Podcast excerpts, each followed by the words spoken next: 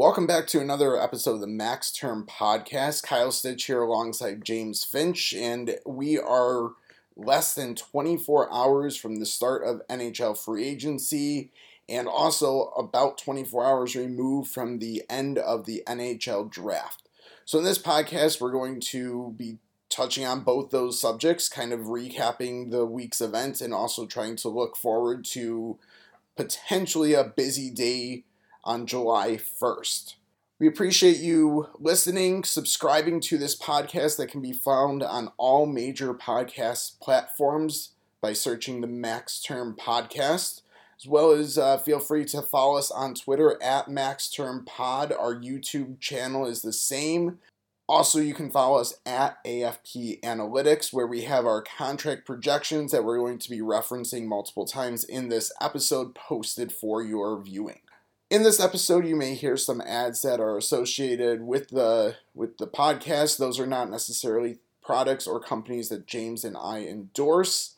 We're going to be talking a little bit about some information. Most of it will be publicly available. We might sneak in a couple uh, little tidbits for you in this episode. We usually don't, but they won't be anything so substantial to uh, burn any sources or anything like that. So do with that as you will. So let's start with the draft recap. Well, I was there. I was at, least the first round. I listened to 32 consecutive names get picked without Gary Bettman saying, We have a trade. It was, let me just say, enthralling theater. Yeah, so like you said, you were there to witness all of that fun happening, and I was falling asleep on the couch watching the draft because there was no chaos, and we we like to see the chaos of trades. Leading into the draft, there were a couple small ish trades, a couple kind of second, third line players moved around. Saw Colorado ship out their young prospect, Alex Newhook. We talked a little bit about this situation in uh, our kind of Central Division overview of the offseason that you can find in uh, our previous episodes that was a little bit surprising, a little bit interesting that they that they kind of moved on, but it also made sense. We kind of talked a little bit about how it's time for him to take a step forward, and if they didn't feel that he was going to necessarily do that, getting the good value for him was was probably a smart move. And then they turn around and use one of those picks, the second rounder they acquired in the deal, to draft or to acquire, I should say, Ross Colton from the Tampa Bay Lightning. Yeah, so that ended up being, I think, a very good trade for Colorado because it was essentially Newhook for Colton and a late first round pick. Um, and like you said, we, we talked about this in a previous episode, but Newhook was really needing to take the next step offensively and show that he could be a second line center. We haven't had a chance to really touch on this too much, but with Colorado acquiring Johansen, it kind of signaled that Newhook would be staying in a 3C role or possibly even be shifted to the wing. And at that point, in this stage of his development, kind of made sense to maybe move him and see what kind of assets you could get to fill out the rest of the depth on the team. Yeah, I think maybe this also might be a signal that maybe Colorado tries to uh, keep Evan Rodrigues as well because he he would be a better fit for that kind of hybrid third line potential winger role than I think an Alex Newhook would be. And then they get Ross Colton to fill out to be a really good middle six player, ideally probably a really good third line player who could slot up if necessary onto their second line and provide a little bit different style of play than some of their other guys. He's a little bit of a grittier player as well.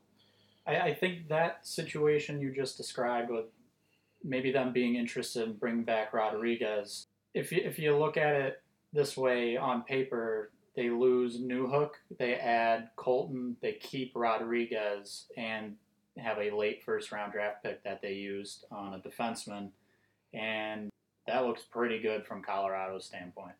Yeah, I think that was good work. It, they still have a lot of, they definitely still have a lot of work to do to fill out their forward kind of lineup a little bit. Ryan Johansen goes a little ways to do so, but again, without Gabriel Landeskog there, it's they still need some kind of scoring punch up front. Yeah, and they're also going to be losing JT Compher. Well, they might not be, but it's expected to be a bigger contract, and it might be something they pass on. I think he's a really good second line center, third line center type. Middle six, but uh, that that's not something that can go unnoticed. I, I think the Johansen move was kind of the Compher replacement, and if they're able to bring someone like Rodrigues back as well, that's just going to fill out the center depth there. I I think I personally like getting Johansen at a four million dollar cap hit than getting Compher for five to six million. I, I don't mind JT Compher as a player at all, but I I don't see much the ceiling that uh, that Ryan Johansen necessarily has. I mean, I think he would be a he's a tremendous third line center, but if you're relying on him to drive your second line, I'm not sure that's good enough for a Stanley Cup contender. Yeah, and I, think I would say with Johansen, he's coming in so at four million, but it's also two years. So there, there's low risk there if it doesn't end up working out too well. It's much more manageable than say Compher, like you said, five six million, but most likely on roughly a five year contract. Yeah. So Colorado and that Tampa Bay trade were that was kind of the biggest move leading up to up to the draft wasn't a whole lot there. Yeah, the I think a lot more was expected to happen. Lots of rumors were going around about different players, and it, it kind of seemed like maybe the, the lack of cap space is kind of keeping some things from happening. And we saw a few, well, really a, a one main move. I, I think that was really important um, as far as freeing up some cap space was. Uh, Josh Bailey being sent from the Islanders to the Blackhawks. Yeah, the, the NHL didn't implement my free one million to the first team to make a trade in the first round idea. Maybe that would have got a little action eh, because yeah, cap space seems to be at the absolute premium right now. Josh Bailey went from the Islanders to the Blackhawks in right before the day two kind of started. I was waiting for a ride to the airport at the at the time the news broke, and not surprising at all. We we touched on this in our Metro Division look. as we base is we speculated if the Islanders wanted to try to run it back, they were going to need to clear some cap space. Josh Bailey was the name that we said made the most sense. Lo and behold, they shipped Bailey out, and now there's a lot of uh, kind of smoke around Varlamov being back.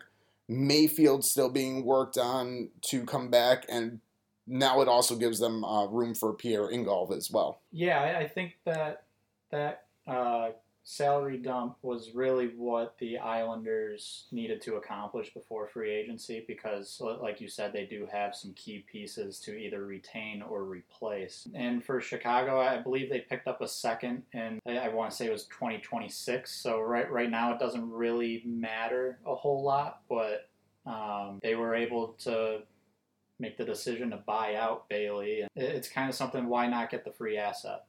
So that was a. I think that was a relatively smart decision to acquire Bailey by the by the Blackhawks there, but I'm a little questioning their other moves and kind of their overall plan at this point.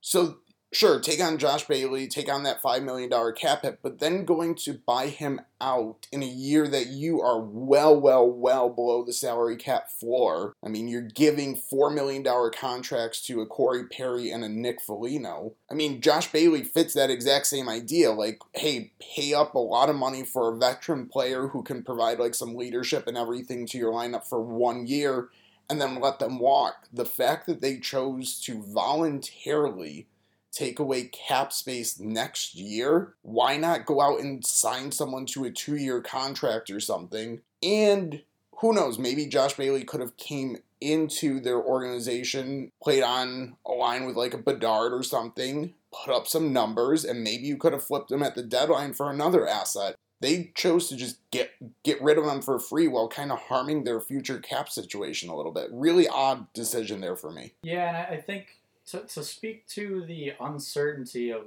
what their plan is here, they have Connor Bedard coming in, who's pretty much expected to be first line center superstar right away, and they helped out Boston with salary cap space, um, taking on Taylor Hall, who is still a pretty good winger. It's good to surround your super young superstar with decent NHLers. Um, but is the plan to try and be more competitive? I don't know because one other move that they've made they are not going to qualify Caleb Jones, and that doesn't make a whole lot of sense if they're trying to be a little more competitive or at least respectable as far as uh, their quality of play around a possible superstar like Connor Bedard. Uh, Caleb Jones isn't a star, but he's a fairly solid, maybe second pair, but really, really good third pair defenseman. That a team like Chicago, you have his RFA rights. Kind of puzzling that they would just let him go why not keep him for a year or so? Maybe you can flip him for an asset, and if not, he's he's performing well enough that you'd think you'd want that on your team. Yeah, again, I I think it's just really odd where Chicago's going. So they're adding a Foligno, a Perry to definitely bring that veteran leadership, while probably not being overly competitive at the same point but they also have a lot of really not great NHL players. Like they're going to be bad. And I, I we, we were kind of talking a little bit about this offline. Who's who's really in competition with them for the worst team on paper right now? To me, the only team that's maybe close is the Philadelphia Flyers. I think a lot of the other teams are going to look to make enough improvements or already have that are going to put them well in the clear. So to me, the only team that you're kind of quote unquote competing with is Philadelphia for that kind of bottom best odds again. And having Caleb Jones and flipping him, you know, mid season or at the deadline on a one year kind of cheaper contract to a contender or a team that's in a need of a defenseman doesn't seem like it's going to move the needle enough to kind of put them much higher than second worst at best. Yeah, it's kind of one of those moves that if you're planning to be bad, keeping him isn't going to hurt that really. But he's good enough that if he has a decent season, you could flip him. And even if it's for, I don't even, a fifth round pick or something at the deadline, you're a rebuilding team. That's a pick that you can now use to either select someone or turn into another younger asset. So it, it just it, it doesn't make a whole lot of sense what they're doing. Yeah, and I think I think the other like the get an asset, they're also setting themselves up with some of these contracts, the Nick Foligno, the Corey Perry contract. So those are players that contending teams might be willing to give up something for at the trade deadline if they're affordable. And even at two million dollars, that's not really affordable for either of those players. So, ha- uh, retaining half the salary, their four million dollar salary, gets me to that 2 million. That's really not a luxury that some teams are probably going to have this uh, this trade deadline either. Yeah, so I, I mean I would really just say, but between those moves, the Foligno, the Perrys, you, you get Bailey, who seems like he'd be a similar type of addition, but you buy him out. You're not going to keep Caleb Jones. But you now have Taylor Hall to play with Bedard. It just seems like there isn't a consistent, here's what we're doing moving forward this season. But to kind of touch on buyouts, so Chicago bought out Bailey, but there were some other prominent ones. I, I think uh, one weird one is Kailer Yamamoto. Uh, Detroit just acquired him alongside uh, Kostin from Edmonton, and Detroit's decided to buy him out of his contract. It was, I believe, one year, three million left. Three million and a little change. Because yeah. he's under 26 years old, they only are going to be on the hook for a third of that, so just about a million dollars they're on the hook for. But again, that's so that's going to be still spread over two years, so they're hurting next year's cap. They chose basically if they were only going to keep one or the other, they chose, in my opinion, the slightly inferior player to try to keep in Kostin. And again, giving up Yamamoto for free also seems, I don't know, maybe not the best use of cap space of asset management. I, I just can't imagine that there wasn't a team out there that would have been willing to acquire him for almost free at a slightly reduced cap hit, and then you're only on the hook for his whatever you retain for just a year. So the fact that they couldn't flip him is an odd decision. I would, if I'm looking for kind of a middle six forward, I would definitely consider acquiring Yamamoto. He's definitely he could be the most interesting buyout long term, but there's a couple kind of if you're looking to make a playoff push now. Blake Wheeler, Matt Duchene, big, big names, big money contracts that were just bought out. So, quick little interlude here. We've we've updated our projections to include all these buyouts.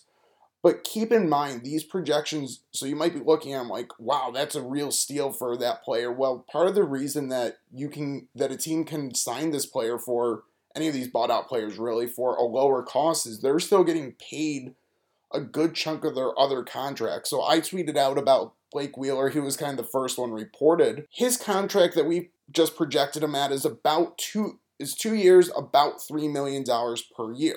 Well, he's also owed 2.75 million from the Winnipeg Jets for the next two years. So even though he's he seems like a bargain, he's still going to be making a significant amount of money, 5.75 million if our projections crack for the next two years. So he's still going to be doing absolutely fine, and now he gets to choose his destination. The buyout market for him seems to be the the kind of obvious choice because it's doing right by the player, letting him choose where he wants. And reports are that he might want to be uh, in the Eastern Conference. That's from Elliotte Friedman touching base with his agent Matt Keator. So if he wants to go to the Eastern Conference, I mean, there's there's enough teams that are going to probably be pushing for a playoff spot. Anyone's kind of come to mind? Buffalo. Jack Quinn, now injured, possibly out four months, but could be more like six, and that would run us up to half of the season pretty much. Seems like he would be a pretty good fit to fill into the middle six for Buffalo. I'll throw Boston out there myself. Uh, that was the team that kind of originally that he was kind of originally drafted, originally played with that organization. Uh, that would be he would be a kind of inexpensive middle six player with even some center flexibility that that team's going to need. Kind of fit in on that second line for spots that they just cleared. Florida's a possibility reunite with his old coach and Paul Maurice. Pittsburgh would be an interesting fit as well. They're a win now team, and if they could get a, still a pretty quality player for a lesser cap hit, that's something that they should take advantage of as well. The Rangers are another possibility here. Yeah, the Rangers are kind of in need of a top six winger. So Patrick Kane is uh, a UFA, so is Vladimir Tarasenko. And they've had a couple high draft picks in uh, some recent years. And uh, Lafreniere and uh, Kakko, and they're both kind of third line players at this point. They haven't really shown that the offensive ability you need in a top six winger is there, and they're going to really need someone. Wheeler could probably slide right in on that top line in, New York for the Rangers it also fits kind of what the Rangers have been trying to do in the past couple of years, adding veteran guys to their lineup who are kind of competitive win now type players. And this way they can do it without at without giving up any sort of asset that they've had to do in the past couple of years. Absolutely, and that's really what teams should be thinking kind of when they're targeting these guys that got bought out is there might be a little bit of value there where you might be able to get these players on a contract that ends up looking pretty nice for you. So Duchene probably the exact same thing. I mean, a lot of the teams that we just mentioned, but if he's open to anywhere, I mean, Vegas always a possibility. I don't know if they necessarily need him, but who doesn't like players just want to line up to go there and again, he can probably take less money because he's still going to make a significant chunk of change from Nashville. Our projection for Matt Duchene was around three years, 3.8 million per season. So a little bit more than what you have projected for Wheeler, mostly because Duchene's just younger. Again, a lot of those teams he could fit in very easily if he takes a little bit less. Sure, maybe a Vegas, maybe he goes back to Colorado. He would be a great fit in their middle six there and ironically join Ryan Johansen. And then Mike Reilly, we have him kind of a two-year deal, 1.2 million ish. I don't think he's anyone at this point that's moving the needle. He wasn't good enough to crack Boston's lineup, which isn't necessarily easy. But at the same point, they went out and acquired defensemen to push him further down. So I don't know if there's going to necessarily be a robust market for him. Yeah, I, I think Reilly's kind of that. He could be a, a six or maybe a five or six defenseman. Um, so your bottom pair, but could easily end up being a seventh guy for who knows what team. I think that's the type of role he's looking at. So that kind of concludes the buyout portion. So let's get into just the level of like a quick free agency overview, maybe drop a couple nuggets out here. So the top of the forward class is going to be interesting. Uh, it seems like Bertuzzi's headed to the market for sure. Seems like term might be an issue there. We're projecting reasonably five, six years for him. I wouldn't be surprised if Boston wasn't willing to go that far, especially with injuries. Yeah, I could also see the player um, kind of taking a look at the UFA market and saying, you know what, I'm going to try for seven years because there's not a whole lot above me performance wise out there. Yeah, so Boston's definitely going to have some decisions to make. They're probably going to be busy, but it seems like they're going to still have to shuffle some maybe pieces around, clear some cap space if they want to get in for necessarily one of the big names. They still haven't necessarily made a decision on their goaltending as well. So Boston's going to have some moves to make. So I'm hearing a little bit teams like Anaheim, teams like Detroit have their eyes on some potentially bigger name forwards. It seems like one or both of them are going to spend or at least be willing to spend some money, maybe give a little bit of an overpayment to one of the guys on the top of the list. So yeah, we're we are looking at some players like a Tyler Bertuzzi, uh, Jason Zucker, Killorn, um, Michael Bunting. Those are the type of forwards that are kind of out there at the top of the market that teams like that could be interested in yeah, it wouldn't be a shock for any of those guys to maybe we we projected most of them more the five to five and a half, but based on kind of the market as well as the situation Detroit's kind of in, they might have to pay a little bit more for one of those guys. Similarly, I'm hearing similar things with Anaheim too, might be looking to make a splash. Well, they kind of have to spend some money, so it would make a lot of sense that they could be doing the same they certainly could use another clear top six kind of veteran forward as well to add with some of their budding young superstars.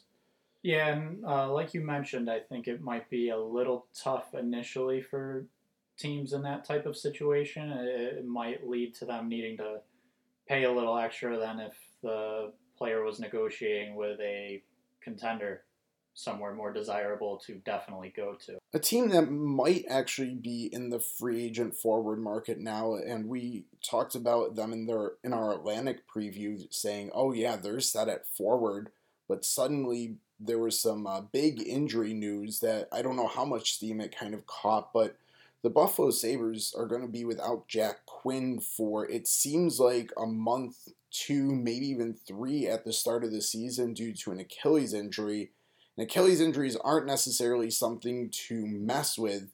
He was slotted to play easily in their top six, and depending on kind of how they constructed their lineup, could have been on arguably their top line with Tage Thompson. Buffalo suddenly might need to go into the free agent market. They have the cap space to do so, especially for someone if they want a one year contract to play with a really good center.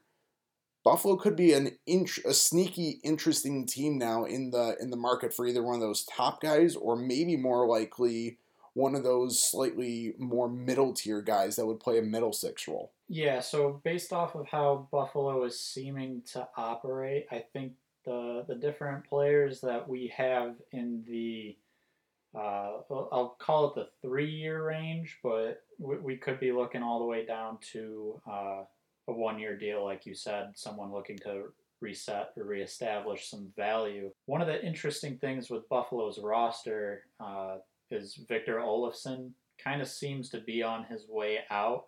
It had actually come out a few weeks ago that he and his representation were kind of expecting a trade to happen this offseason. Um, I think there will be some people that speculate of if that still happens. I tend to think it will just because it has gotten to that point already, and it would make the most sense that if Buffalo feels the need to add, it, it will be um, either through a, another trade or one of these free agent options. There's there's some pretty good uh, middle six, and even guys that could, in theory, play on the top line. Pretty good forwards here for them to choose from. I know you've always been on very much on the record. You talked about it on Sabres Live on uh, Thursday, the 29th.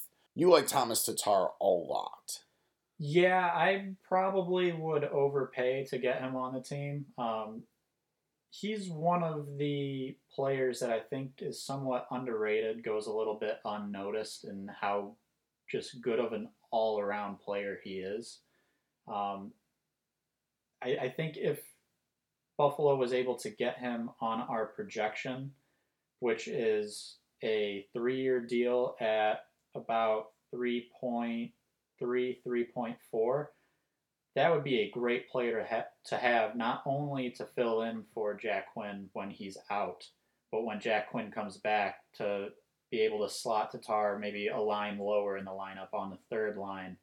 Um, that would be great, great uh, value, I think, for Buffalo. And like you kind of mentioned, maybe they'd be able to get him interested in a shorter deal, maybe a higher AAV.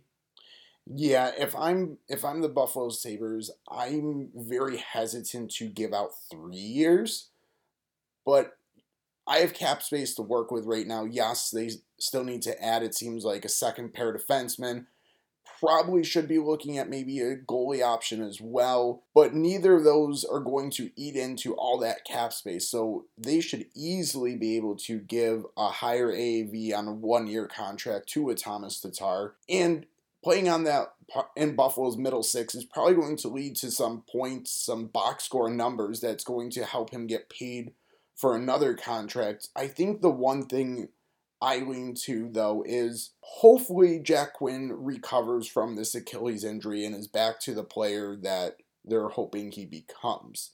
If that's the case and the timeline is as reported, two months is not devastating either. It's still a fairly short time frame in the season, and players miss that chunk of time all the time and you just roll with who you have in your organization. You don't necessarily go out and acquire more guys.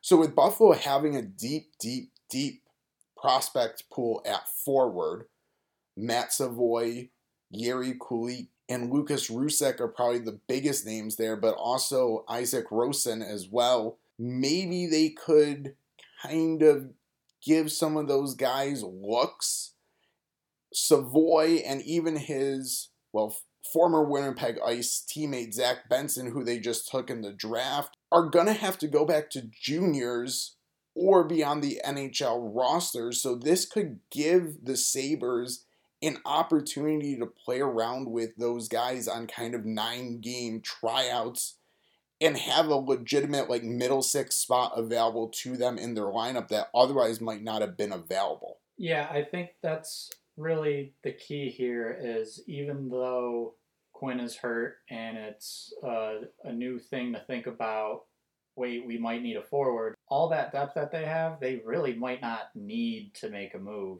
I, I think it might make them more likely to uh, look throughout the UFA market and see if the right fit is there. But I don't think that team should really feel too much pressure to make a move happen with uh, Quinn's injury. I, I, think they will be able to buy their time. And I, I, think, like you said, those different nine game trials that they could try and do, um, it might actually work a little bit for where Buffalo currently is, I guess, in their rebuild. They're, they're right on the edge of the playoffs, but they seem to like the idea of let's see what we have with our young players. Let's give them that chance. I think from just a team building standpoint, whether it's the Sabres, whether it's anyone else, you're going to have an injury where players are going to miss chunks of time. And so, yes, it, it maybe changes things a little bit. The fact that this is known going into the season, it's it's known before a lot of moves are happening. But let's just say you're you have a player like a top six forward that breaks their leg in the middle of the season very few teams are going out and making a trade or anything the minute that happens to replace that forward for two months. What are they doing? they're going to their AHL team or juniors or whatever, really their AHL team, because once the junior season kind of gets rolling, they don't have, it's a little bit more of a difficulty to bring a player up from juniors. So really, Buffalo has more of an opportunity to keep some of those junior players on their roster. But generally, from an asset management team building standpoint, you just plug with a guy in your organization, and it and it's not going to impact your off-season plans. You're not planning for that two-month injury, but you want to make sure you have enough organizational depth, anyways, to fill that need. So, my opinion, the Sabres should proceed basically as planned. Maybe it gives a little bit more urgency, as you said, to add like a Tatar type player. But it, as far as trading a Victor Olofsson, if that was your goal, I think you still you still look to do that. May, maybe you maybe you don't have the value market there anyway, so you were going to hold on to him. Fine, but I don't think having a player out for two months, kind of known now, should change how you would approach it in any other situation. Yeah, I, I think the the best way to put it, if we're gonna say long story short, there's no need to hit the panic button right now.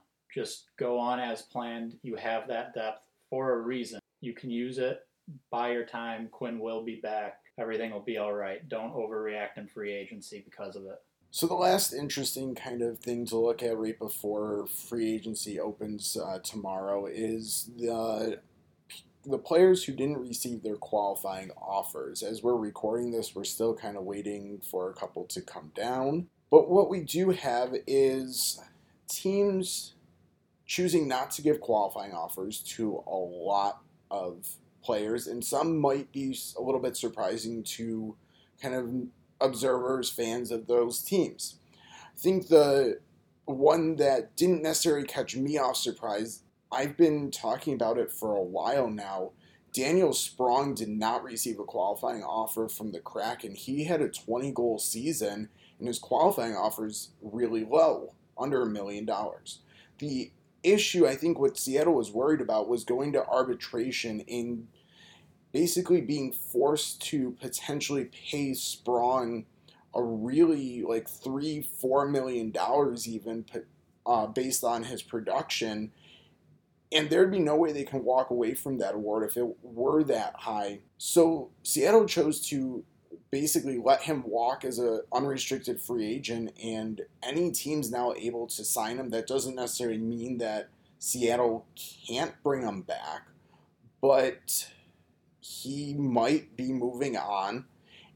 And that's kind of the case with some of the other players that weren't necessarily qualified either. Teams were either afraid of an arbitration ruling that they would be locked into, or potentially deciding, hey, maybe we can get them back a little bit under what their qualifying offer would potentially be. Tyson Jost from Buffalo is probably in that category, a player that the team seems to still want to retain, but is hoping to do so under his qualifying offer, which is $2.2 million. They're probably looking to get him a little bit under two. We have him projected 1.8 million, so that would make a lot of sense for them. To me, one of the head scratchers is Morgan Geekie, whose qualifying offer was under two million. He didn't put up a ton of points this year that would really make his arbitration award really high, and Seattle chose not to qualify him. Yeah, I think there's a lot of guys kind of in that similar situation, and I think you touched on it. Um, think teams are kind of fine in this tight cap world right now to say to the player, you know what, go ahead and test the market, uh, and kind of betting on the the ability to kind of revisit with that player and maybe get him back a little cheaper than the qualifying offer. So, running down just some of the names that did not receive qualifying offers that we think are of a level of note uh, McLeod from New Jersey, Jesse Puljujarvi from Carolina are guys that maybe could come in with around a $2 million contract. They're probably going to be a little bit lower at this point. Joey Anderson, Dolan, Lias Andersson from the LA Kings, Christian Fischer from Arizona. Cal Foote, I don't think production wise is necessarily surprising. I think what stands out a little bit more from him is he was supposed to be a valuable asset to the Predators when he was acquired via trade, and they're potentially walking away with nothing to show for that. So that's that's not great asset management there. Um, Travis Dermott and Ethan Bear from Vancouver. Bear we've talked about before on this podcast. Injury issue, unfortunately, is probably is basically going to leave him on the open market. I wouldn't be surprised if he stays there until he's healthy, which could be a nice kind of midseason acquisition for a team uh, looking for a little bit of help on their blue line on the right side. Uh, Denis Gurianov from Montreal, he was acquired uh, from Dallas. He's in. He might be a player that some smart team rolls the dice on a little bit. Yeah, I think uh, the, the big thing with him, I believe he was first with Dallas. He's got a shot. He can score goals, and that's something every team is looking for he is an interesting name that I wonder if he will be able to generate a little bit of interest being on the open market. So that might be a player that the team can't really revisit with. Maybe he's someone actually benefits from being let go. I think the same might be said for Sam Steel with Minnesota. There might be some interest on the open market, but I don't see a way that Minnesota is necessarily going to be able to bring him back. But those are kind of right now as it stands the the big ones to not receive qualifying offers. Our projection uh, Google sheet that's pinned at AFP Analytics on Twitter can also be found at um, on our website afpanalytics.com. We'll continue to update kind of as those statuses change. But as we start to look forward to free agency opening July 1st, noon. I think it's important to kind of gauge where we're at with our projections. Um, but basically, we've been pretty dead on so far. Yeah, so when we look at uh, the uh, overall sheet here, so all free agents, the guys that have signed so far, our mean absolute error, our MAE, uh, we're looking at 380,551. And uh, that's pretty good. It's not as great as we'd like it to be. Um, part of what's going into that, though, is a, a couple really big outliers with the Foligno and Perry deals in Chicago. Yeah, I. We, we don't. It's not fair to cherry pick to make ourselves look better so we have right now probably three major outliers that are really causing our our mean absolute error to be as far off as it currently is. Foligno and Perry, and then Cole Caufield. We only did a two-year pro, uh, contract projection for a variety of reasons. That's our mistake. We we have to own that one. We should have had a long-term option in there as well. But when we take the Foligno and Perry out, who sh- the Chicago Blackhawks frankly overpaid, I don't think anyone listening to this is going to disagree with that at all. Our mean absolute error is sitting just under three hundred thousand dollars, and I'm talking like two hundred ninety nine thousand and some change. So right around three hundred thousand dollars. So if you're listening and kind of using our contract projections to gauge how teams are performing as free agency opens, you should feel pretty comfortable knowing that the players that you're you might be looking at for your favorite team, they're probably going to come in at our projection plus or minus 300,000. There's always the possibility from the time we finish recording this, we're sitting here legitimately at 6 p.m. basically Eastern Time, Friday, June 30th. We're still waiting on the Boston Bruins qualifying offers. I wouldn't expect them to not extend something to Jeremy Swayman, but there is a possibility if they're afraid of the arbitration award um, because the minute they extend that qualifying offer, he would be eligible for an offer sheet unless they file for arbitration. And we talked about this in the goalie market episode his arbitration award's probably coming in four to five million dollars. So maybe there's a chance that Boston has to make a tough decision, or maybe there's something in the works as we're finishing up this recording. regarding Swayman and getting him kind of either compensated or moved for a valuable asset. Otherwise, we hope you enjoy as free agency opens, and we'll be back next time with a recap, kind of discussing how well our projections did and our general thoughts on free agency.